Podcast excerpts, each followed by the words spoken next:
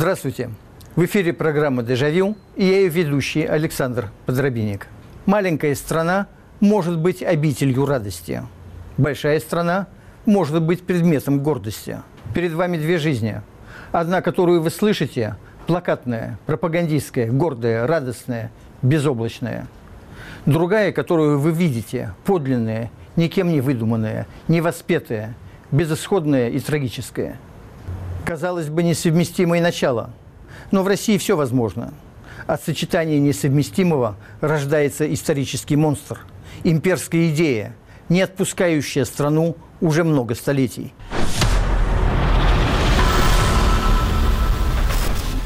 Жизнь человека может быть чудовищной, безобразной, гиблой, в вечном голоде и под угрозой смерти. Но ложь о величии страны, о бескрайних полях необъятной Родины – примеряют рабское сознание с действительностью. Я ничтожен, но зато страна у нас великая, думает государственный раб. И он гордится, например, каналом имени Москвы. А о том, что во время строительства здесь погибло до полутора миллионов человек, он, скорее всего, даже не вспомнит.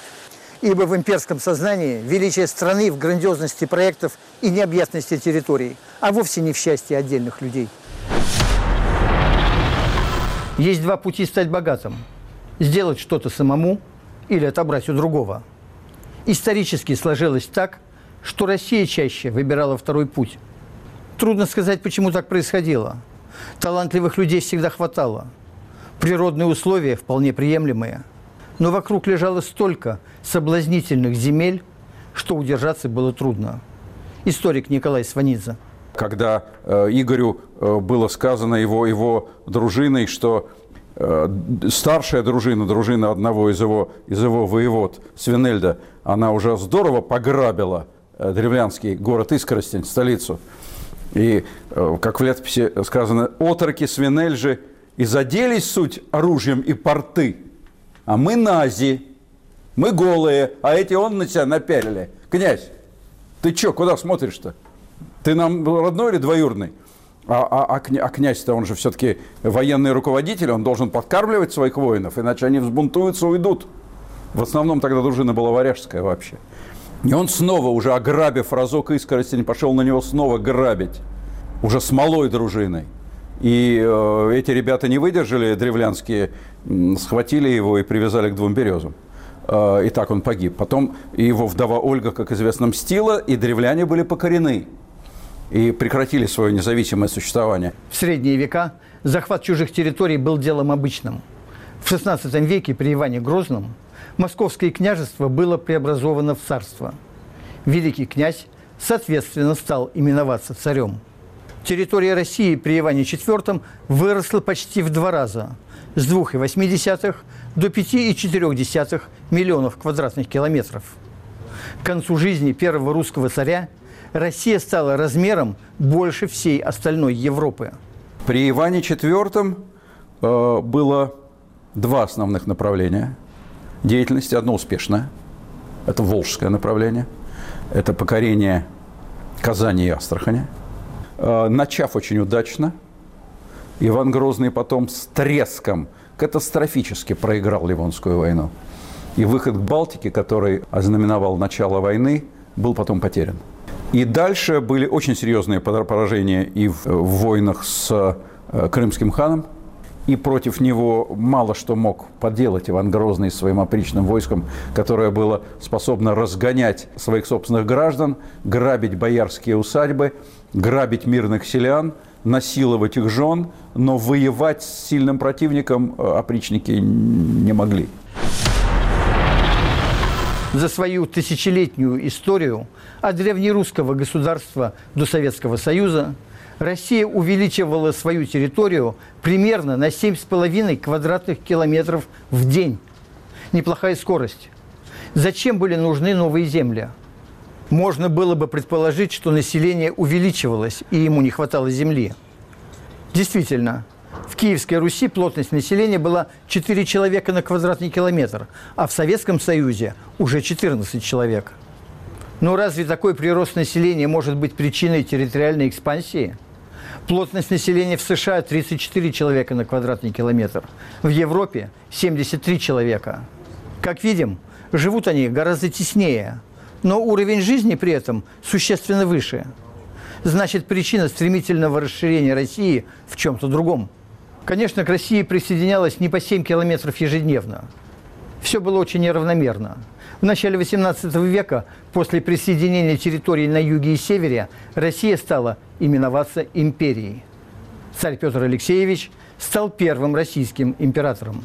Где военными победами, а где э, очень успешными дипломатическими усилиями. Но э, Петру Первому удалось сделать из России европейскую державу. И он в 21 году, кстати, провозгласил себя императором в 1721 году. Соответственно, Россия превратилась в империю. И он получил фактически доступ э, к обоим морям, и к северному, и к южному. Имперские идеи овладели не только военными чиновниками и аристократией.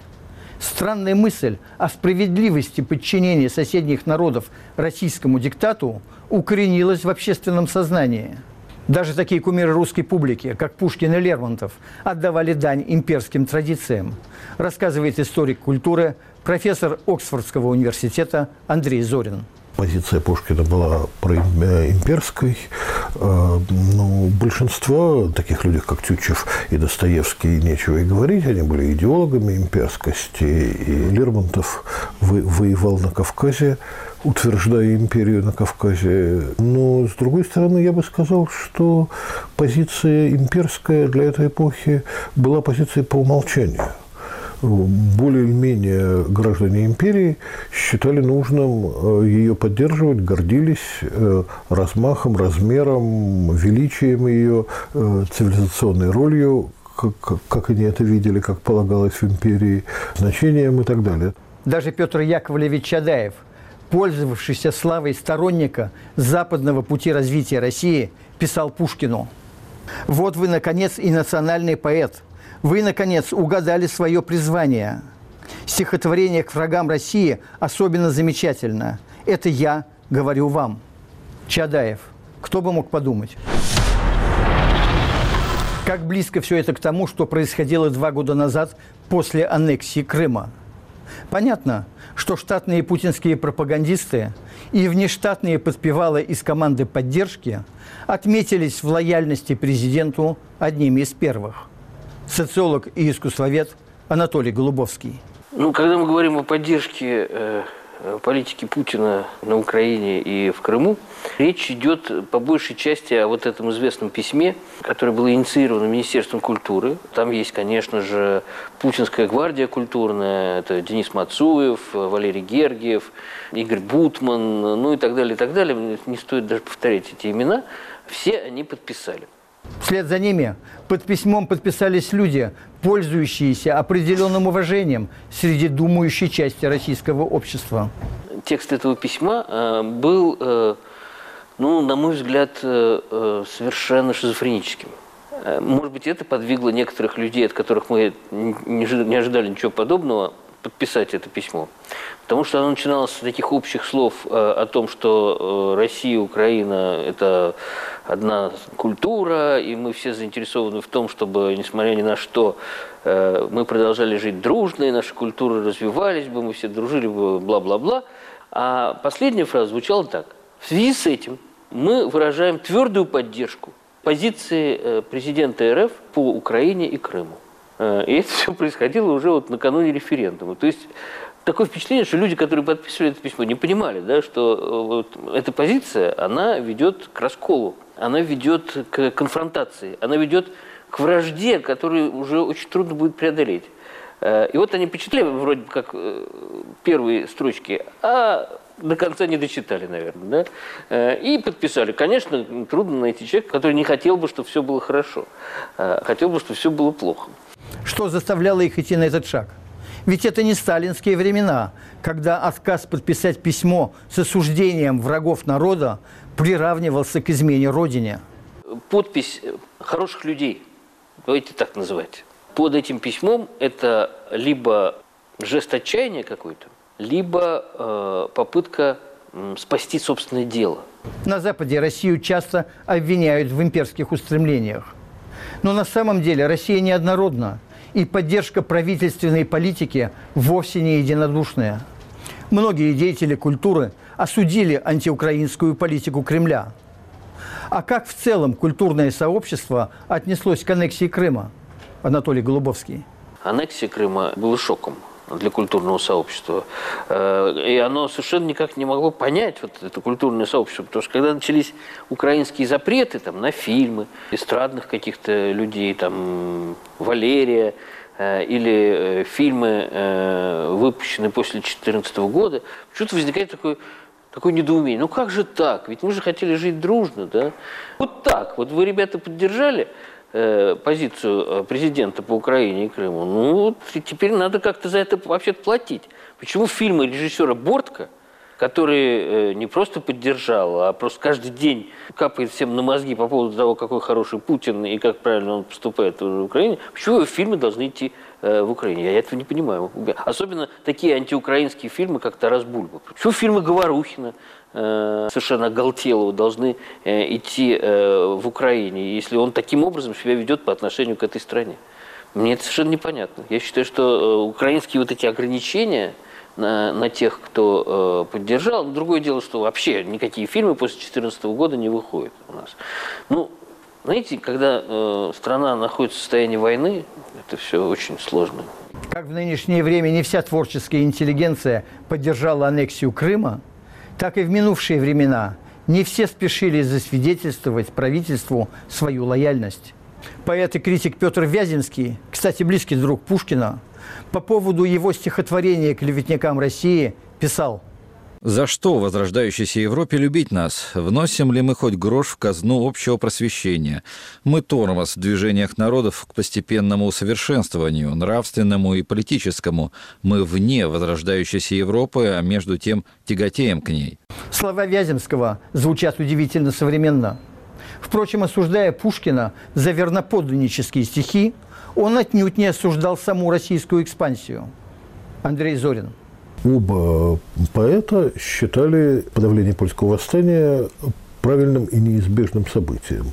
Но Вяземский был склонен полагать, что это какая-то тяжелая неприятность, которой нечего гордиться, неприятная и скверная обязанность подавить восстание. И что раз уж такая гадость случилась, то лучше э, подавить его мы были вынуждены, но лучше об этом молчать. А Пушкин видел в этом предмет для особой гордости. Круг людей, не разделявших имперские ценности, был, по всей видимости, крайне узок.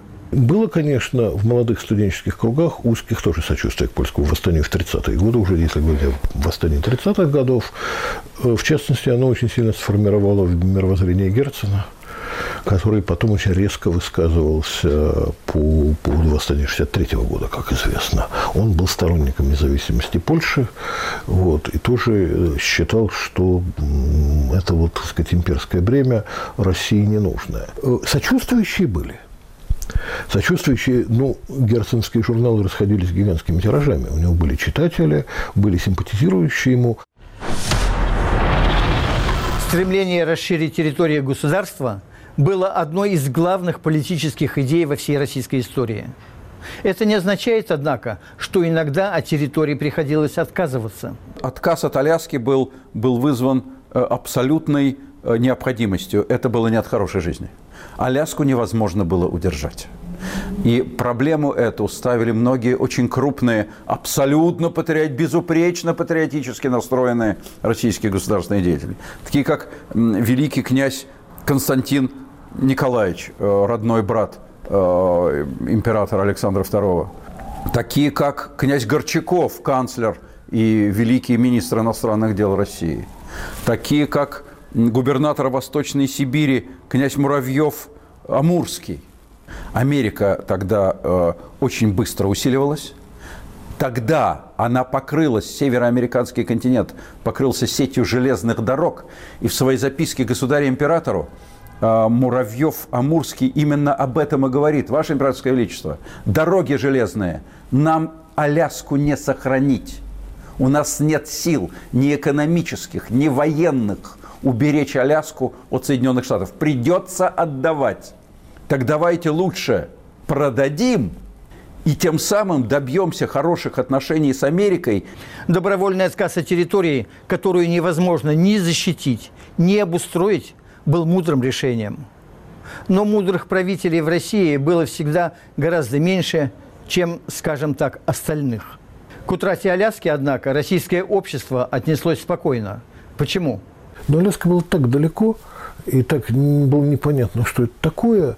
Россия все-таки ее как бы модус существования имперский – это империя континентальная, это не островная империя, как Британия. Но я не помню сильного общественных дебатов по поводу Аляски. В 60-е годы людей волновали другие вещи совсем, значит, чем Аляска. Была знаменитая история, когда, ну, она известна, когда, значит, был захвачен Сахалин бригадой э, офицер, морскими офицерами Хвостовым и Давыдовым, которые высадились на Сахалине. Ну, та же самая Рязанская экспедиция, повесили там русский флаг, но их в ужасе отозвали, наказали, вернули, но в России они были героями. В Петербурге, когда они приехали под арестом, их встречали как герои, потому что они поставили русский флаг где-то. Вот где-то еще они поставили русский флаг. Это был э, жуткий скандал. Они самовольно объявили войну с Японией, в сущности. Но, тем не менее, их как-то привет... общественное мнение именно их приветствовало. Хотя правительство их считало нужно наказать. Тем не менее, иногда земли и народы приходилось отпускать. Это происходило во времена ослабления государства, когда имперские амбиции невозможно было поддержать военной силой. Первое освобождение из тюрьмы народов произошло в полуразрушенной России после революции 1917 года. Причины после революционных, э, после 17 года потерь территориальных России были двоякие. С одной стороны, э, идеологические, да. Ленин все-таки, тогдашняя большевистская партия, она была не имперская. И, конечно, э, Ленин, который объявлял Российскую империю тюрьмой народов, не мог не дать свободу национальным окраинам. Его бы просто не поняли. Это было бы противоречие внутреннее для него, противоречие самому себе. Он все-таки был худо-бедно марксист, ленинец, Владимир Ильич Ленин. И, и это, естественно, было для него условием обязательным. И он это, конечно, провозгласил. За что ему финны до сих пор благодарны, кстати. С утратой Финляндии большевики смирились относительно легко. Возможно, потому что она почему-то никогда не считалась законной частью России, еще с XIX века – Совсем другим было отношение к Польше. Разъяренные территориальными потерями, большевики хотели отыграть Польшу обратно. В 1920 году они попытались взять штурмом Варшаву, но получили отпор и до поры до времени успокоились. Польша уже могла отбиться. Известный разговор э, Пилсудского, э, президента Польши, э, с социалистами, которые пришли к нему и обратились к нему товарищ Пилсудский. На что он им сказал, уважаемые господа, панове, мы с вами вместе в свое время сели в красный трамвай, но я вышел на остановке «Независимая Польша», а вы поехали дальше, видимо, надеясь доехать до остановки «Польша социалистическая». Я желаю вам успеха, но, пожалуйста, называйте меня паном. Вот э, вовсе не намерены были ни поляки, ни финны, э, ни прибалты э, устанавливать у себя советскую власть – и советская Россия до поры до времени, а именно до 1939-1940 годов, и мечтать об этом не могла. Вот загадка. Проходят века, меняются правители, меняются даже политические системы, а стремление урвать побольше чужой земли остается неизменным. С началом Второй мировой войны Советский Союз в содружестве с нацистской Германией ринулся завоевывать земли к западу от советской границы. Это была имперская позиция. Сталин, по всей видимости, шел по пути восстановления Российской империи. И э, его договор с Гитлером, потому что пакт Молотова-Риббентропа от 23 августа 1939 года – это есть не что иное, как, как пакт Гитлера и Сталина – и вот этот пакт Гитлера и Сталина, он означал раздел всей Восточной Европы между двумя диктаторами. Ялтинские договоренности 1945 года вернули Советскому Союзу большую часть того, что четверть века назад утратила Российская империя. Еще и прибавилось что-то.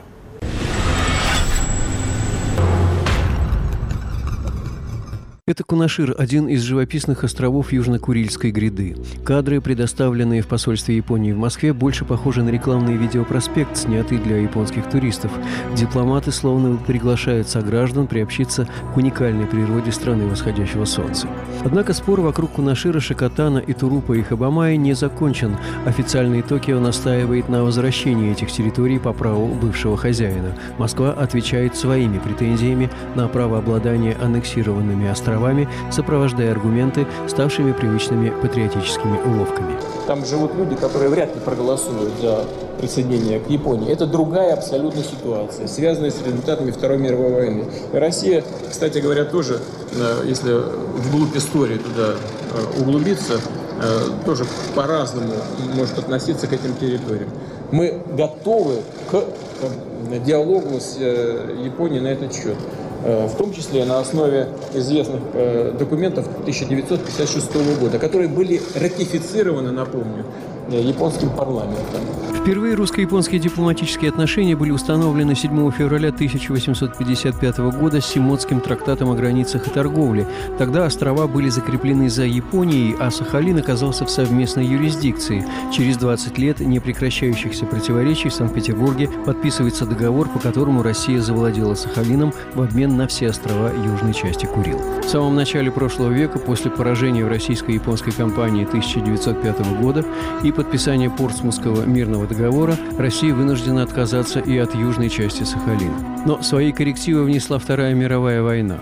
2 сентября 1945 года Япония подписывает капитуляцию, а уже через три дня части советской армии занимают все острова Курильской гряды.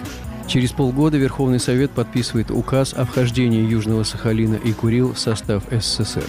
Около 20 тысяч японцев, проживавших на островах, депортированы в Японию. В октябре 1956 года при подписании Москвой и Токио совместной декларации о восстановлении дипломатических отношений, о которой упомянул Владимир Путин, СССР согласился на передачу Японии островов Хабамая и Шикотан после заключения мирного договора. Однако договор так и не был заключен. Война все списала. Россия продолжает владеть островами по так называемому праву победителя. После войны имперская тактика изменилась. Оказалось, не обязательно присоединять дополнительные земли к метрополии. Да и не модно это было во времена деколонизации. Оказалось, достаточно контролировать правительство. Для этого свергались неустойчивые режимы. Мятежникам посылали деньги и оружие, обучали их методам партизанской войны. Создавали фальшивые движения за мир и всеобщее разоружение. Наводняли шпионами и агентами влияния Западную Европу и Северную Америку без устали пропагандировали так называемые достижения социализма. Все равно социализм рухнул. А вместе с ним развалилась и Советская империя. Крупнейшей геополитической катастрофой 20 века назвал это президент Путин. Крушение Советского Союза было крупнейшей геополитической катастрофой века. Но это его личные переживания. Освободившиеся от российской опеки народы вздохнули облегченно тому времени уже абсолютно экономически и социально импотентная коммунистическая власть, коммунистический режим э, не мог абсолютно удержать никого. У него не было для этого ни кнута, ни пряника. Когда просто не было денег после падения цен на нефть, когда не было денег даже на фрахт пароходов с зерном, которые шли из Европы в Россию, когда нечем было платить армии, милиции, всем государственным служащим – Просто страна разваливалась. И, конечно, первыми побежали в разные стороны национальные окраины. Вскоре оказалось, что суверенная демократия имеет ту же имперскую закваску, что коммунистический режим и самодержавие. Страсть к завоеваниям никуда не делась. Казалось бы, в 21 веке довольно нелепо думать, что мощь и величие страны зависит от ее размеров – есть куда более весомые показатели успешности. Уровень экономики, образования, здравоохранения, технологическая оснащенность, развитие науки и культуры. Жива ли имперская идея в России и кто ее исповедует? Империя, на мой взгляд, никого не интересует вообще.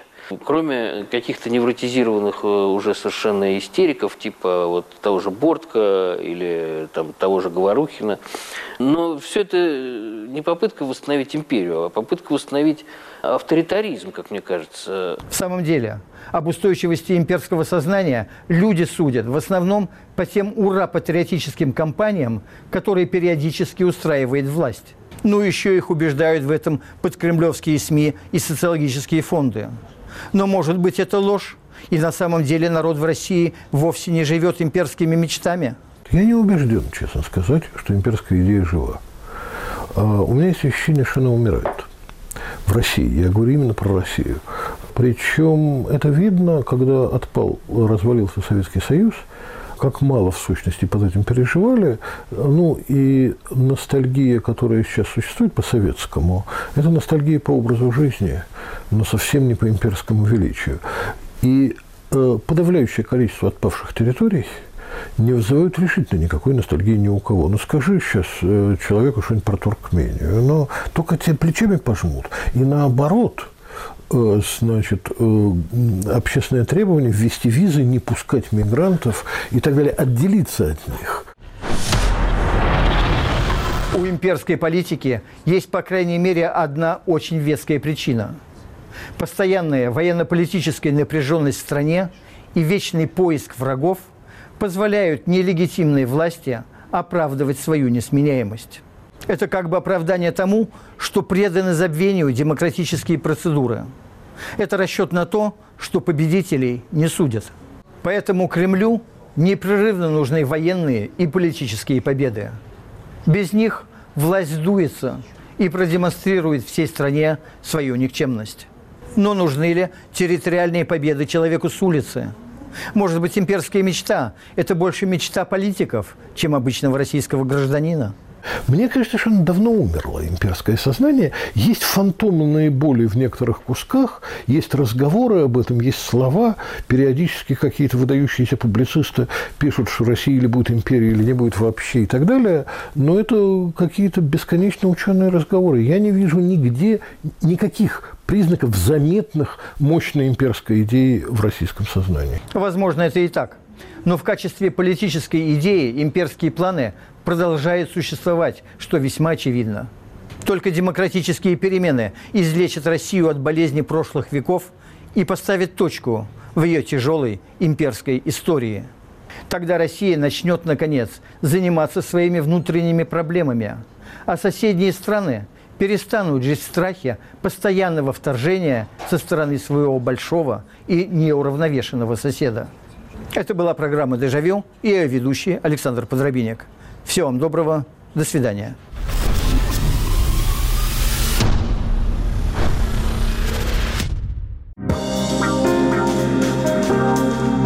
Какую Россию мы оставим нашим детям? Оставим тоталитарную, очень тоталитарную. Я надеюсь, что мы будем ходить все строями, у каждого будет личное оружие, и мы построим великую страну, все будут нас бояться. Мне кажется, это очень важно от э, сферы общения. Вот, допустим, наше общение, если мы возьмем наш круг общения, то я уверена, что мы своим детям оставим хорошую страну. Другой, может быть, уровень, где люди не могут заниматься спортом или не хотят этого делать, там ведут нездоровый образ жизни, там уже можно задуматься. Судя по политике Путина, он идет правильным путем. Так что надо просто немножко потерпеть. И не было бы. Ну, надеемся на хорошее, конечно, что экономика наша наладится, чиновники меньше воровать будет. Хотелось бы, конечно, надеяться на лучшее. Тогда для чего нам все это? Детей рожать и воспитывать и растить их.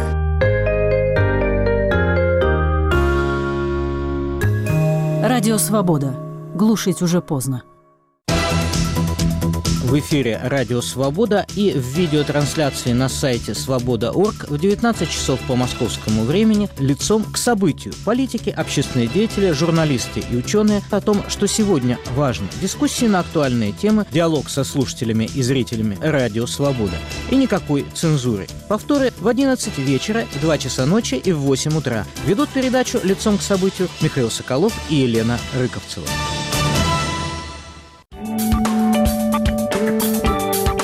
Говорит Радио Свобода. Слушайте нас на всей территории России. следующем часе нас можно слушать на коротких волнах 9790 и 13720 килогерц. Свободный информационный мир. Радио «Свобода».